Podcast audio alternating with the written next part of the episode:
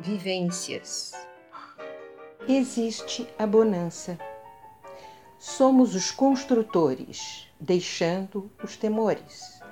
Haja com firmeza, sem esquecer a delicadeza. São os detalhes que transformam os males. Sinta a esperança, acorde a lembrança. Com a nova energia, mudamos o que seria. A mente quer dificultar, consegue atrapalhar. Todo procedimento para o entendimento é questão de ego, deixa o homem cego. Não há flexibilidade sem usar habilidade. Briga, questionamento, perdendo cada momento. De enxergar o certo, é preciso estar aberto. Hoje está micro, amanhã vê macro. Nova visão, mais percepção.